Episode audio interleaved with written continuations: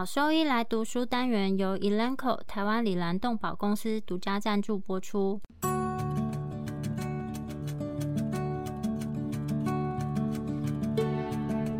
欢迎收听超级好兽医来读书，好读书，读书好，读好书，三日不读书，竞争一定输。眼睛太忙没时间念书，好兽医来读书，用说给你听。我是兽医师林哲宇 Steven，我是兽医师肖慧珍。在这边我们会挑选十个有趣的文章主题，用说的方式帮大家读书。每周一的中午十二点准时更新。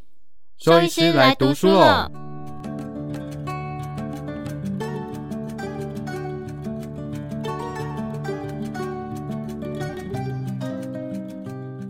今天要分享的题目是小动物胃肠外科的目前概念。无论是进行肠道生检、肠切开或是肠切除，肠道的伤口关闭都要非常精确，因为肠道渗漏可能会带来灾难性的后果，例如腹膜炎、败血症或是死亡。肠切除和肠吻合手术是一种常见的外科手术，主要用于切除病变或是没有办法存活的组织。吻合处的渗漏是败血性腹膜炎最常见的原因。根据报道，裂开率 （Dehiscence Rate）。是高达百分之二十八。吻合处渗漏的一些诱发因素包含有异物阻塞、低白蛋白血症、术中低血压、术前有腹膜炎、炎症性肠病和吻合口位置，以及比较差的手术技术。降低这种潜在而且致命并发症的风险，对于小动物病患的胃肠道手术之后的整体结果来说是非常重要的。所以，本篇文章的重点是在讨论目前的手术技术，关于小肠肠道切除和肠吻合手术，以及在手术中外科医师的决策。在手术方式方面，目前小动物的肠吻合手术手术方式主要是取决于外科医师的偏好。通常使用传统的手缝技术，或是使用外科缝合装置进行。这些技术的变化有不同的缝合模式、缝合材料以及缝合设备的类型，以及加强手术固定技巧，就是在术区加强的一些方式，以及测试渗漏的好处。在手工缝合技术，就一般我们用手和线材直接缝合。手工缝合技术在兽医里面是最常使用的方式。因为材料取得比较容易，相对的这些材料成本比较低，和这些外科缝合装置相比较来讲，材料的成本相对比较低。而且像这样子的线材和技术，它可适用于不同体型的病患。在手缝技术里面，为了尽量减少黏膜外翻，手缝吻合术最常使用的就是对位方式 （appositional）。常见的就是有简单间断、简单连续，或是改良的钢笔技术。在缝合的原则有：缝合的间距呢，最好不要超过三个毫米；缝合处最好是距离伤口边缘有三到四毫米。在先前的研究显示，对位缝合最能够保持原本的管腔内的直径，而且具有相当的抗渗漏能力。采用 non-crushing approximating 方式呢，它对于吻合边缘的血管影响相对是比较少，而且也能够减少黏膜外翻。简单间断和简单连续的缝合方式之间有什么样的差别呢？简单连续和简单间断这样子的手缝技术，通常是适用于兽医的肠道手术，但是目前是比较少有直接比较这两种技术的研究。根据作者的经验来说。目前没有数据显示使用简单连续会增加裂开的风险，但是对于新手外科医师来说，作者通常建议采用简单间断的方式。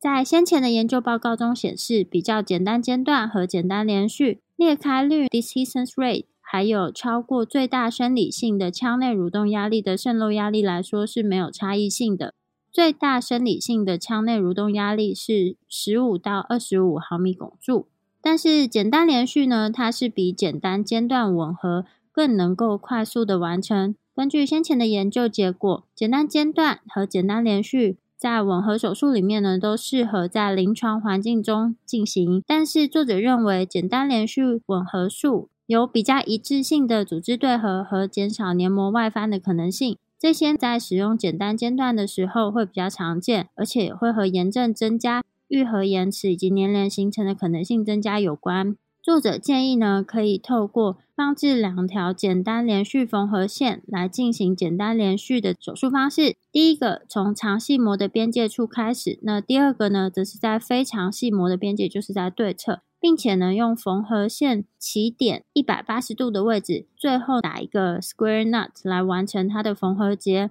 最重要的是，在过程中要保持一致的张力，确保这些缝合线不会随着连续缝合或是在最终打结之前呢有松动的情况。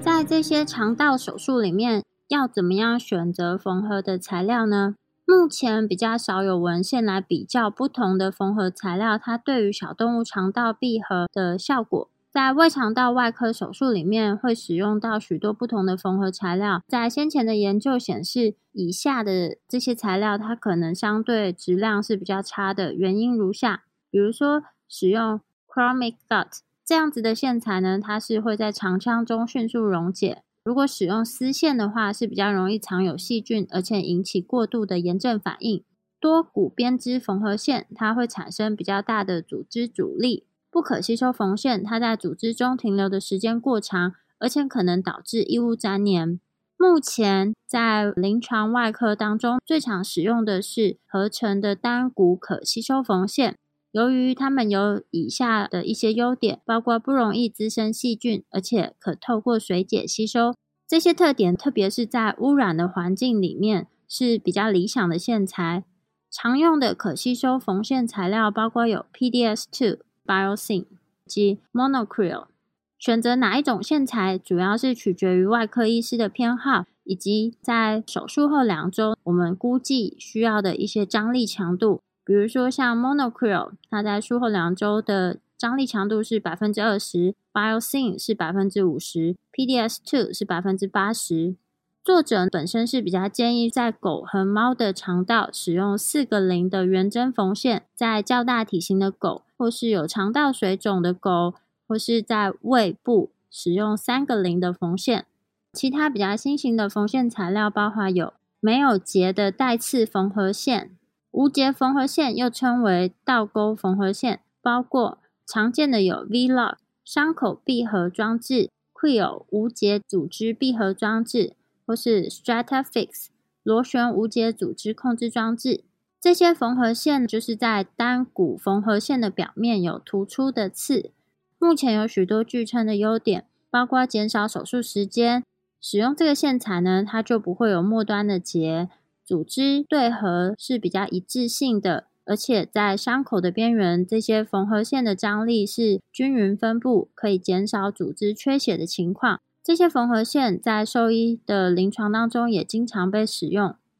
但是比较少有研究去比较这些无结的倒刺缝合线和单股缝合线。虽然目前的研究发现，在狗的空肠当中。这些连续导刺缝合线在缝合的闭合速度是比较快的，渗漏压力相近，或是稍微再更高。根据作者的经验以及最近的病例报告，使用这种带刺的缝合线来缝合肠道的伤口，可能会导致肠道的脓肿，但是这个结果需要进一步的研究。目前像这样子的无节倒刺缝合线。在小动物胃肠道的手术中，主要是应用于腹腔镜的胃固定手术。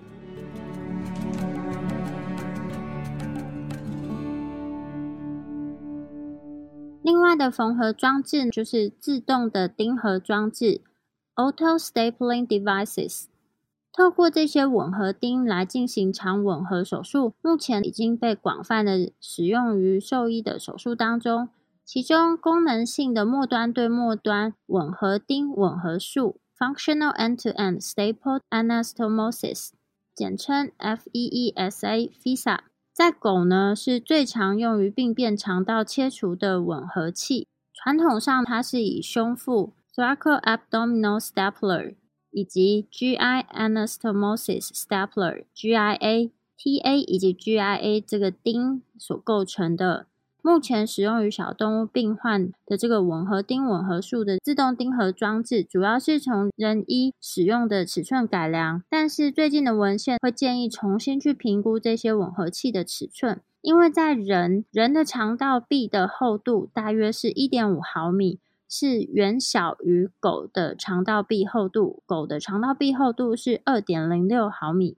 最近一篇大体研究的报告显示，狗的胃肠道平均壁厚在胃呢是三点九九毫米，十二指肠二点三四毫米，空肠二点四九毫米，以及回肠二点三毫米。平均的十二指肠肠壁厚度，空肠和回肠是人的一点六倍。但是呢，目前在使用的蓝色钉盒，就是它的开放钉书钉的高度呢是三点五毫米。闭合钉的高度是一点五毫米，以及它的双排重叠钛钉这几种是最常用于肠道用的尺寸。较大的这个绿色吻合钉呢，它的闭合钉的高度大约是两毫米，比较常用于胃的手术。其中比较大的这个 TA 吻合钉的尺寸，就是绿色的这个吻合钉，是最适合狗狗肠道使用的，因为和人的相比，狗的这些腔室的壁是比较厚。所以，当使用缝合装置把它放在两个管腔壁的时候，这个厚度呢，它其实会加倍的，而且会影响到微血管的循环。最近的研究显示啊，蓝色和绿色的钉盒，它本身的渗漏压力是差不多。但是呢，当在狗的大体、它们的空肠中使用蓝色钉的时候，它的横向钉线会看到有浆膜撕裂，以及像这个钉是钉上去之后，其实它是没有被压扁，就是这个钉其实是没有作用的。但是使用这个绿色的钉却没有看到这样的情况，所以这个就会支持刚刚前面提到的一些研究结果。当因为水肿而使得狗狗它的肠道壁增厚超过三点五毫米的时候，就会使得吻合钉的钉线是没有办法完成的，因为这个吻合钉的钉线失败，失败的这个结果就会比较相似于人受到外伤性的肠损伤的情况。在先前的研究显示，像这样子的 FISA 横向钉线已经被报道为最常见的渗漏或是脓肿形成的位置。在钉合之后，GIA 的钉线是内翻闭合。T A 钉线呢，则是外翻闭合，这对黏膜愈合来说并不理想，而且可能会导致长时间的炎症反应，而且促进粘连的形成。所以很多外科医师他会最后再用缝合线去重复缝合这样子的横向线，就是说用这个钉钉了之后呢，最后外科医师他还是会手缝它最末端的位置，把这个外翻的部位缝合起来。在最近一篇体外的研究结果显示，在这样的重复缝合之后，和没有重复缝合的渗漏压力其实是相似的。但是，另外一项回顾性研究显示，在使用像这样 FISA 的缝合钉的时候，如果你在最后重复缝合它的横向线，手术后的裂开率是明显降低的，分别为百分之零以及百分之十四点六。所以，根据这些结果。重复缝合这样子的横向钉线呢，它是有助于防止像这样子的横向钉线渗漏的情况。另外呢，在分叉区域也是会裂开的高风险区，所以也会建议在这一区呢也进行缝合，来减少张力的形成。同时也会建议在放 TA 钉线的时候，可以部分的偏移 GIA 钉线，就是如果你两个同时去钉合的时候，最好不要钉在同一个位置。因为组织厚度增加，还有减少它的血流供应，GIA 以及 TA 的钉线交界处，它也是裂开的高风险区。在进行 FISA 的时候，作者会建议去评估肠道的厚度，并且建议使用绿色的钉进行横向的闭合，特别是比较大的狗，或是这些狗呢，它的肠道是有增厚或是水肿的情况。在作者的个人经验里面，他会例行性的针对像这样子的横向钉线进行缝合。在使用蓝色的钉或是外科医师他会比较担心缝合组织的愈合情况的时候，就会建议进行重复的缝合。目前兽医研究正在评估说，像这样子的吻合技术有什么样的最新进展，然后可以帮助改善这些吻合手术。以及缓解因为这个吻合钉变形所造成相关的并发症，所以有一个新的技术产生，也就是定向缝合技术 （Directional Stapling Technology，DST）。这个技术它的开发目的呢，是结合钉书钉它本身形状的改变，使这个钉它在所需要的手术平面上，它可以更一致性的弯曲。另外呢，如果采用这个 Tri-Staple 的技术，它是使用三排高度渐进性的这个缝钉，而不是传统的两排。这样子的技术，它是可以减少外层缝钉线上的组织压力，来降低缝钉线的失败率，并且可以保留组织的血液循环。另外，在 Ethicon Endo Surgery 呢，它也开发了线性切割器。它可以让外科医师使用新型的三维钉来选择他们偏好的这些钉的高度。新型的这个三维钉在钉盒里面本身就包含有三种高度的钉。目前在兽医学里面，针对这些缝合装置进一步的研究仍然持续在进行当中。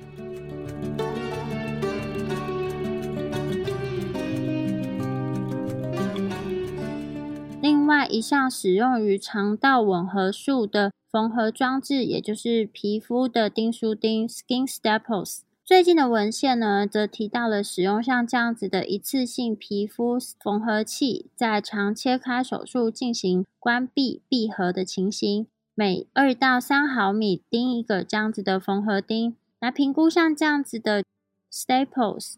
进行吻合的研究显示呢，和手工缝合相比较来说，像这样子的吻合器钉盒，它具有相似的强度以及更快的手术时间。在最近的数据显示，评估六十三只狗肠吻合，然后来使用像这样子的一次性钉合钉的时候，裂开率大约是百分之四点五。根据其他文献的报道，使用像这样子的皮肤钉用于肠切开手术的关闭的时候，狗狗的肠道裂开率为百分之一点二。在这个研究里面，有一小部分的猫咪它是没有裂开的情况。采用像这样子缝合装置的优点是，它可以加快手术的速度，在某一些临床情况下可能有好处，比如说在不稳定的紧急情况。但目前呢，仍然需要进一步的研究来讨论说，像这样的使用皮肤钉书钉钉盒和其他吻合技术呢，来进行比较，是不是真的有比较多的优点或是缺点？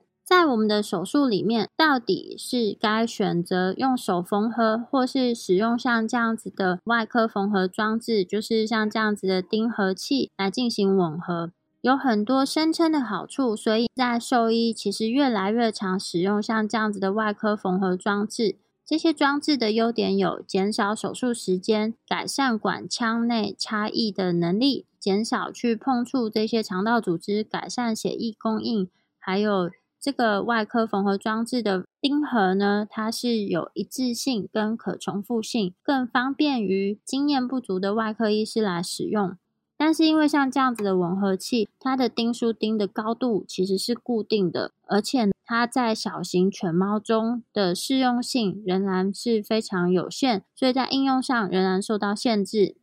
虽然呢，像这样子的钉书钉吻合技术有非常多的好处，但是传统的手缝技术呢，仍然非常受到欢迎。就是大家还是广泛的使用手缝的方式，因为像这样子手缝的线材呢，它的材料是比较容易取得，而且相对于外科缝合装置来说，这些缝合材料的成本较低，并且它可以适用于不同体型病患。在先前评估，在狗里面，如果使用像这样直接手工缝合，或是使用这些吻合器来进行肠吻合手术，在手术后裂开的研究显示，在没有败血性腹膜炎的情况下，其实两种技术它的裂开率并没有明显的差异。但是使用这些缝合钉的时候，可以去缩短手术时间。最近的一项体外研究显示，手工缝合和这样子的钉合技术之间的渗漏压力来说，其实是没有明显差异的。最近一项回顾性的研究显示呢，在手术前就有败血性腹膜炎的狗，在手术中使用手工缝合和使用外科缝合装置进行肠道吻合，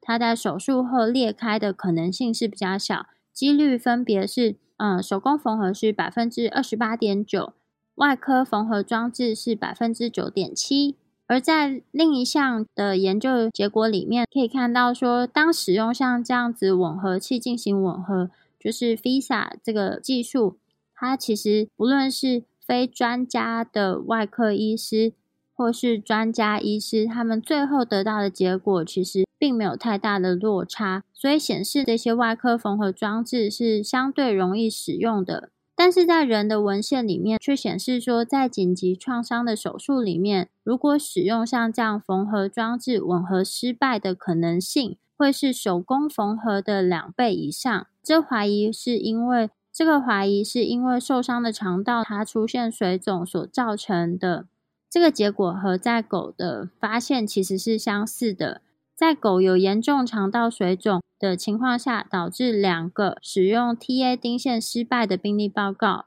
所以整体来说，会支持目前兽医文献里面的建议，就是在比较大体型的狗，或是肠道增厚或是水肿的狗，建议使用比较大的钉书钉。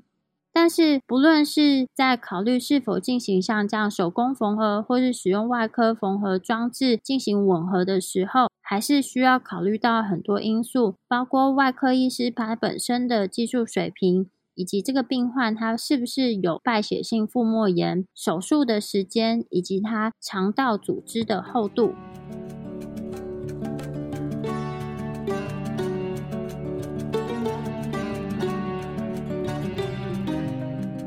胃肠道手术、手术闭合或是肠道吻合手术之后，可以再多做哪一些事情去减少术后并发症的发生？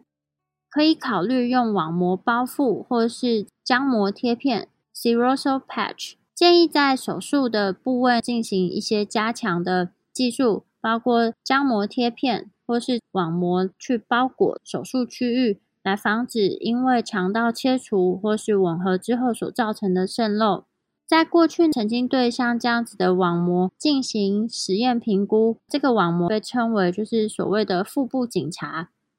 可以使用带血管、富含血流供应的网膜 pedicle 来保护肠道的伤口闭合，这个有助于帮忙去封住这个伤口的边缘啊，然后协助恢复血流供应，并且促进淋巴引流。作者建议针对所有的病患呢，都使用像这样子的网膜包覆 （omental wrap）。在这样的肠道伤口闭合，除了网膜以外，浆膜贴片呢，也是另一种可以用于加强吻合的技术。这个是当网膜没有办法使用，或是网膜受到污染的时候，那我们可以采用像这样子的浆膜贴片，也就是 serosal patch。在先前的大体研究显示，在肠道吻合口周围放置浆膜贴片，可能会让渗漏压力增加三倍。所以根据作者的经验。浆膜贴片应该更小心的去使用，而且在使用这个 serosal patch 的时候，要避免产生发夹弯，因为这可能会导致之后的肠道阻塞，或是会让后续如果需要再进行腹腔探查的时候，会变得更困难。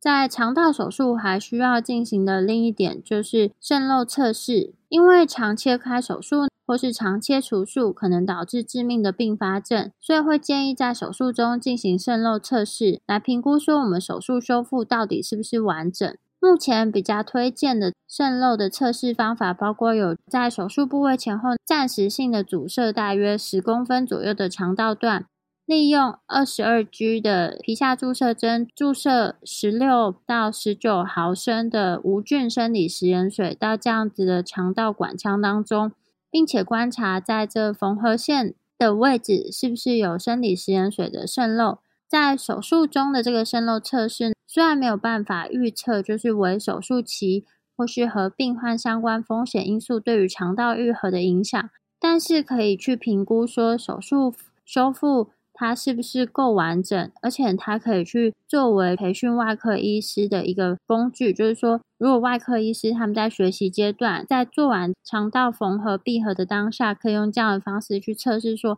他在过程中是不是有彻底执行顺利。虽然这个渗漏测试已经被证明说，在人的手术后，它是可以降低术后渗漏率的一种手段，但是。在最近一项狗的研究里面，狗接受小肠切除及吻合的狗狗呢，它的局部裂开啊局部裂开或是术后裂开的回顾性研究里面，其实没有办法确定像这样子手术中我们的渗漏测试它和减少手术后渗漏发生率的关联性。但是作者目前仍然建议术中的渗漏测试呢，你可以作为一个评估的手术技术，特别是对于比较新手的外科医师，那我们可以去帮助减低因为不良的手术技术造成裂开的风险。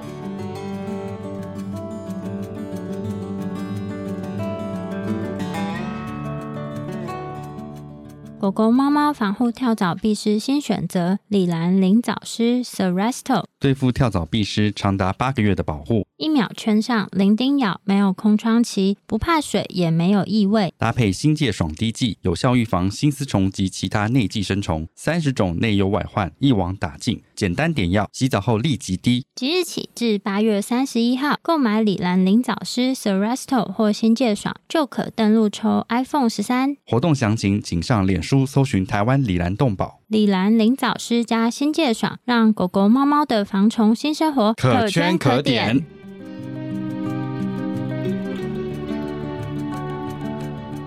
腹腔镜及腹腔镜辅助的胃肠道手术，传统上开腹手术已经在兽医医学中用于进行腹部的探查。然而与腹腔镜相比，腹腔镜是一种微创的技术，开腹手术与较大的发病率有关。因为切口更长，并且在术后的疼痛可能是增加的。随着技术和经验的进步，腹腔镜的胃肠道手术已经成为许多人类胃肠道手术的首选方法。这种微创的方法也可用于患有肠道疾病而需要开腹探查的狗狗和猫咪。然而，并不是所有的小动物病患都被认为是好的候选者，所以外科医师必须有非常全面的考虑，并且要知道在有需要情况下，随时必须转换进行传统的开腹手术。在确定腹腔镜检查是否有益于患者的时候，选择患者是一个重要的考虑因素。在人类医学中，腹腔镜手术的禁忌症包括了败血性腹膜炎、腺状异物。腹腔粘连以及无法耐受气腹的患者等，兽医学也有类似的建议。另外，也考虑到肠道病灶的大小和位置。当病灶大于五公分，且影响到胃、十二指肠或回盲交界处的肠道病变，并不太适合微创的方法。最近有几篇关于小动物的报告，描述了使用多端口和单端口腹腔镜技术。在胃肠道探查手术中，使用诊断和治疗性腹腔镜辅助技术，并报告了出色的结果。另外，也报告了使用体腔内和体腔外的探查方式。在小动物患者中，描述使用腹腔镜或腹腔镜辅助的外科手术，包括了肠道生检、胃切开、肠切开、切除术和吻合术等。使用腹腔镜进行胃肠道手术的报告。其并发症包括仍可能需要转换为传统开腹方式，以及无法评估肠道的特定区域等。总之，微创手术可用于小动物患者的诊断及适应症治疗的肠胃道手术。但考量因素包括了外科医师的经验、病灶的大小和位置、腹膜炎的存在与否、是否有粘连、术式转换的意愿以及其他病患相依因素等，都应该列入考虑。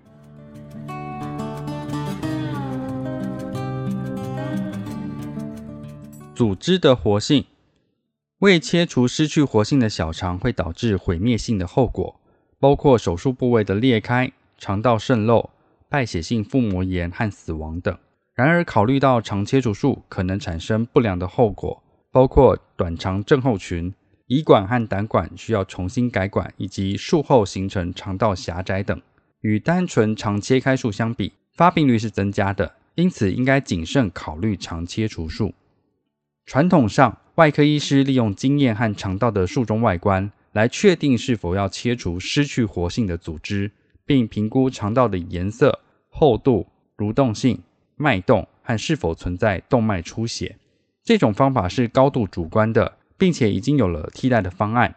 包括了血管造影研究、动脉荧光染剂的注射、经浆膜脉冲式血氧浓度。脉冲波多普勒超音波和镭射多普勒血流测量等。不过，已经发现这些方法的敏感性、特异性和预测值都较低。那这个领域的研究正在进行，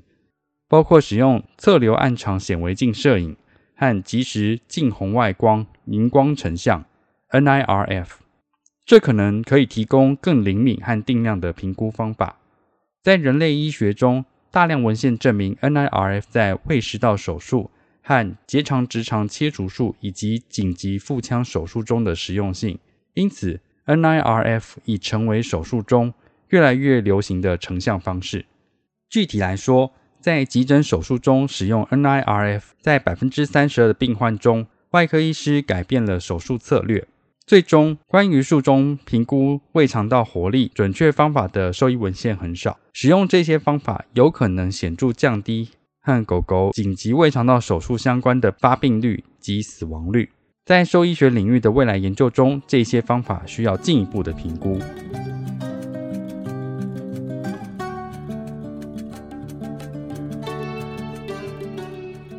总结。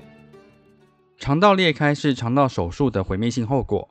需要手术进行干预。根据报告，死亡率高达百分之八十五。手工缝合吻合和缝合钉吻合等技术经常应用于兽医医学。在排除败血性腹膜炎存在与否，缝合钉吻合手术的时间更短，并且在没有经验的外科医师手中易于使用的条件下，研究报告的结果，两者方式的肠道裂开几率是相似的。使用功能性端对端吻合器 （Visa） 在选择缝合钉尺寸时，应考虑肠道的厚度，并可能需要使用更大尺寸的缝合钉，以达到适当的组织结合成果。另外，应考虑加强技术，例如缝合胸腹钉线和使用大网膜包裹等，这可能有助于减少术后肠道裂开的几率。术中吻合处渗漏测试。虽然不能预测术后肠道的愈合结果，但是一种敏锐评估手术修复的方法。对训练中的外科医师而言，也是一项很有价值的技术。微创手术的方法应可用于小动物患者的胃肠道手术，进行诊断和适应症的治疗等。然而，患者的选择是一个重要的考虑因素，应考虑外科医师的经验和患者的相关因素，以及术式转换的意愿。确定何时何地切除受损和可能失活性的肠道，对于患者的预后是非常重要的。传统上，外科医师主观的使用肠道的外观来确定是否需要切除。正在进行的研究确认敏感性更高，和以定量的方法来评估肠道组织的活性，这可能会显著降低狗狗的紧急胃肠道手术相关的发病率和死亡率。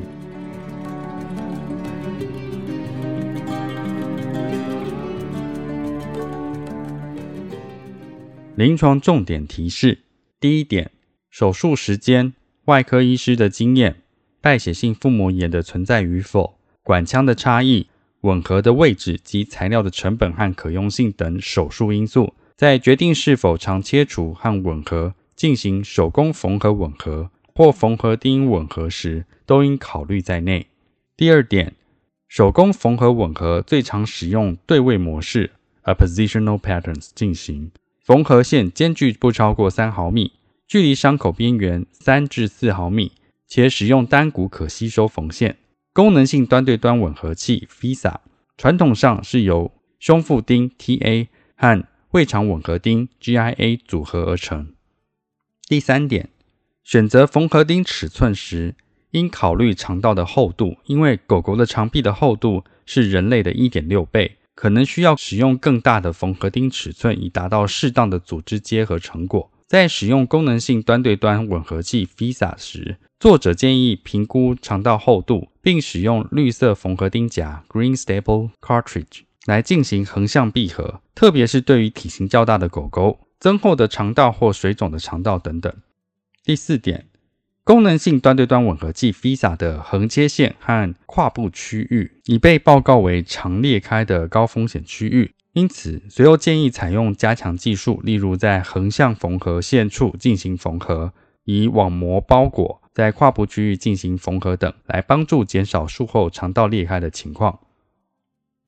第五点，建议将术中渗漏测试作为单独严格评估手术技术的一种手段。特别是对于新手外科医师来说，从而帮助排除因不良的手术技术而导致肠裂开的因素。然而，术中渗漏测试并不能预测术后肠道的愈合情况。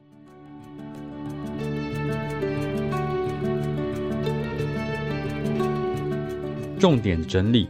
第一点，肠道裂开对于肠道手术后而言是灾难性的结果，也就是说是非常危急的情况，需要手术进行干预。根据报告，死亡率有高达百分之八十五。第二点，在进行肠切除和吻合时，可考虑手工缝合吻合术和缝合钉吻合术，而缝合钉吻合术可以缩短整体的手术时间。第三点，在进行肠吻合时，缝合钉尺寸的选择应考虑肠道的厚度，并且可能需要使用更大尺寸的缝合钉，以达到适当的组织结合。第四点，加强的技术，例如在功能性端对端吻合器 （VISA） 的横向缝合线处进行缝合，在吻合处的胯部进行缝合，以大网膜包裹和使用浆膜贴片等。可能有助于减少术后肠道裂开的情况。第五点，术中吻合处渗漏测试虽然无法预测术后肠道的愈合情况，但是一种敏锐的评估手术修复方法，对训练中的外科医师而言，也是一项很有价值的技术。